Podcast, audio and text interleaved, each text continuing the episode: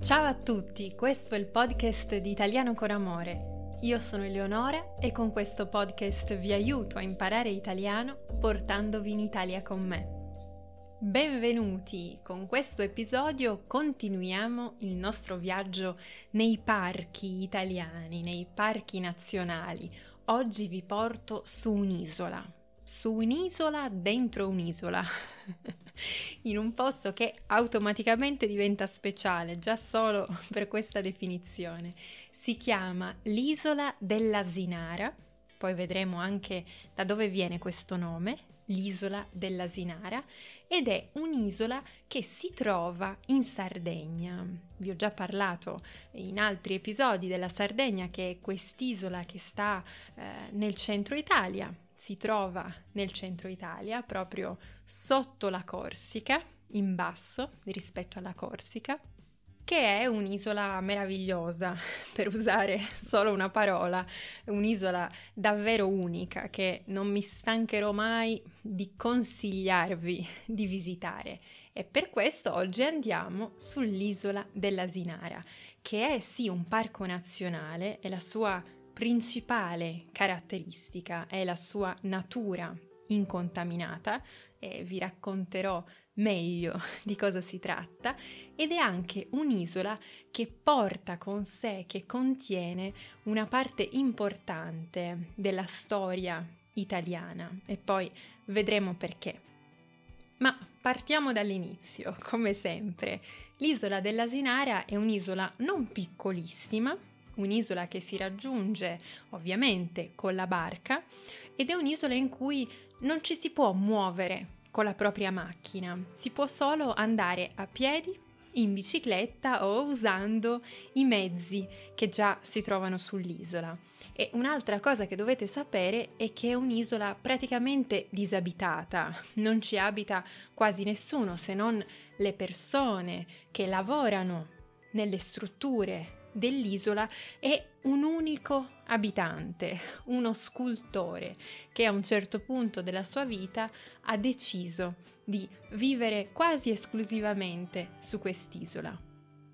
Quando vi ho parlato del Gran Paradiso nell'ultimo episodio dedicato ai parchi, per chi non l'ha ancora ascoltato metto il link nella descrizione, ecco in quell'episodio eh, vi ho detto che il protagonista del parco Gran Paradiso era un animale, che è lo stambecco.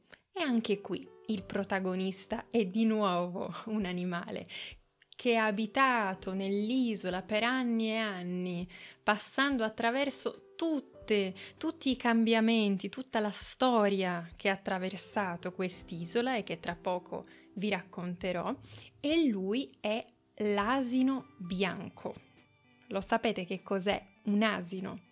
Un asino è quell'animale che sembra un cavallo, ma non è un cavallo, è più piccolo di un cavallo e per molto tempo è stato usato in agricoltura come assistente, come aiuto dell'agricoltore, del contadino.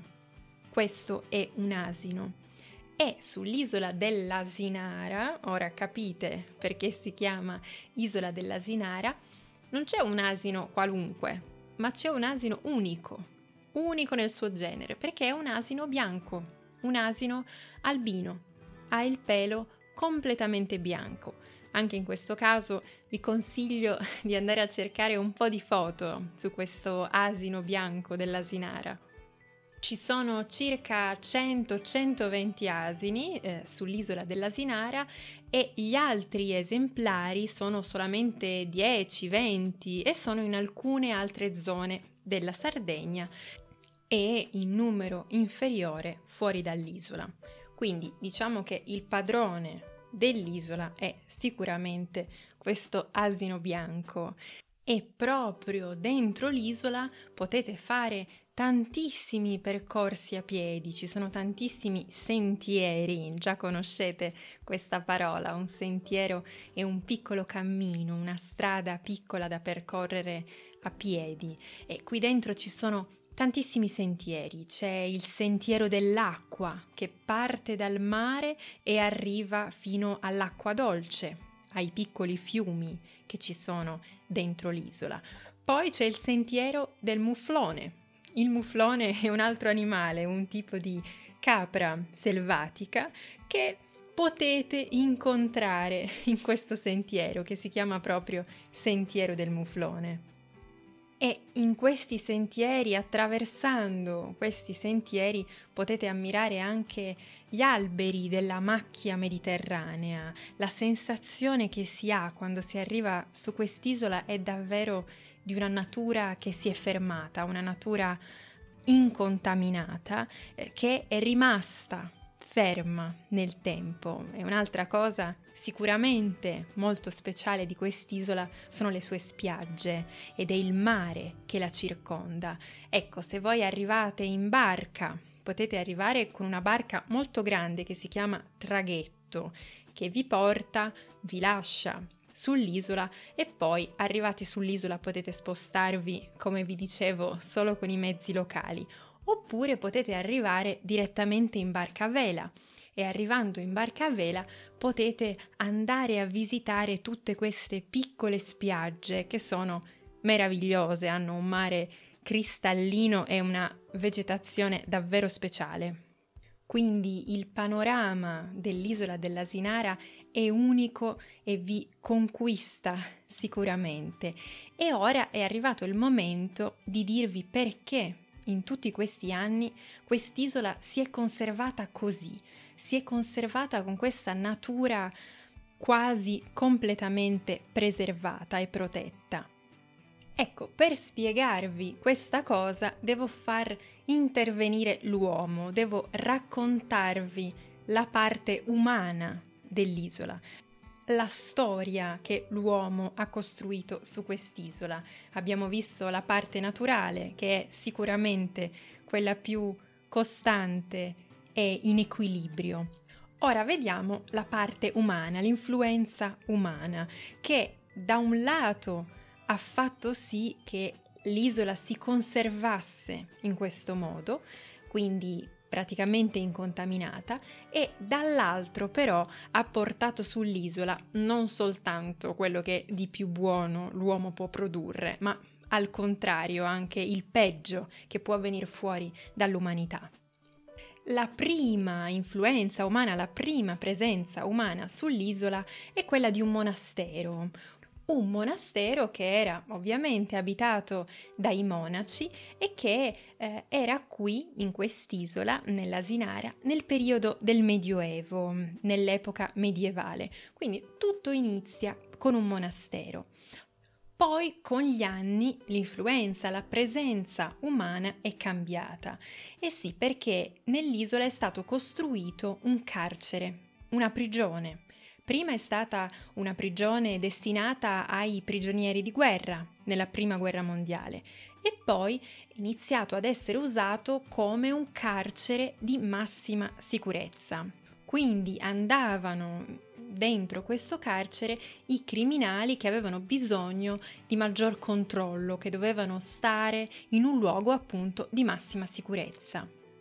Ed è proprio per questo che fino alla fine degli anni 90, fino al 1998, sull'isola non ci poteva andare praticamente nessuno, non è stata, ehm, diciamo, colpita dal turismo di massa, non ci sono andate molte persone non si è iniziato a costruire senza rispetto per la natura circostante.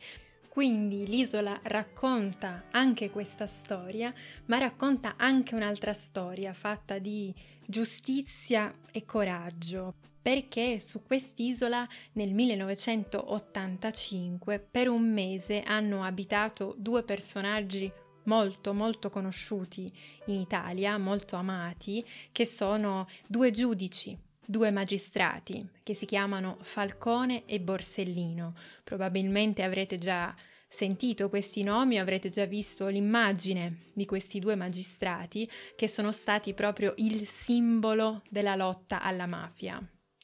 Ecco, Falcone e Borsellino, mentre preparavano eh, il loro processo, mentre preparavano quello che poi è stato il processo che ha portato a più condanne di mafiosi, quello che ha iniziato davvero la lotta alla mafia qui in Italia e hanno preparato parte di questo processo della loro indagine proprio su quest'isola.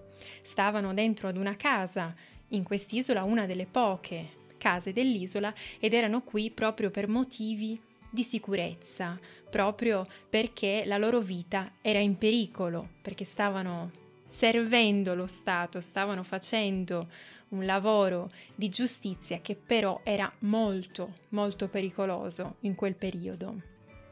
La loro fine, la fine della loro vita è stata molto tragica poi perché sono stati uccisi tutti e due dalla mafia, ma sono riusciti a raccogliere tutte le informazioni necessarie, tutte le prove necessarie a condannare tantissimi mafiosi e ad iniziare quella che poi è stata eh, la lotta alla mafia. Hanno iniziato tutto loro, il grande cambiamento che c'è stato in Italia, eh, graduale, molto graduale, ma il cambiamento che c'è stato eh, è dovuto, è iniziato tutto con il lavoro di Falcone e Borsellino, che sono passati proprio da quest'isola.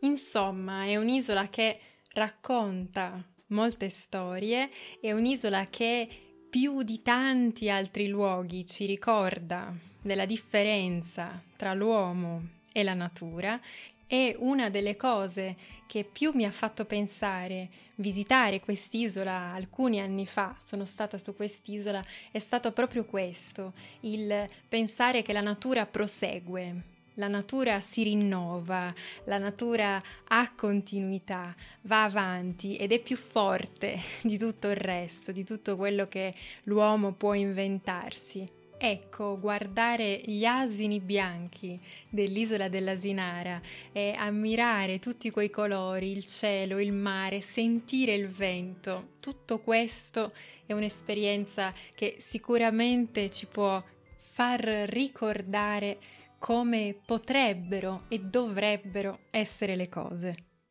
Il nostro viaggio di oggi termina qui, spero di avervi fatto sentire un po' dei profumi dell'isola dell'Asinara. Noi ci sentiamo nel prossimo episodio, grazie per aver partecipato a questa chiacchierata insieme a me. Ciao e arrivederci!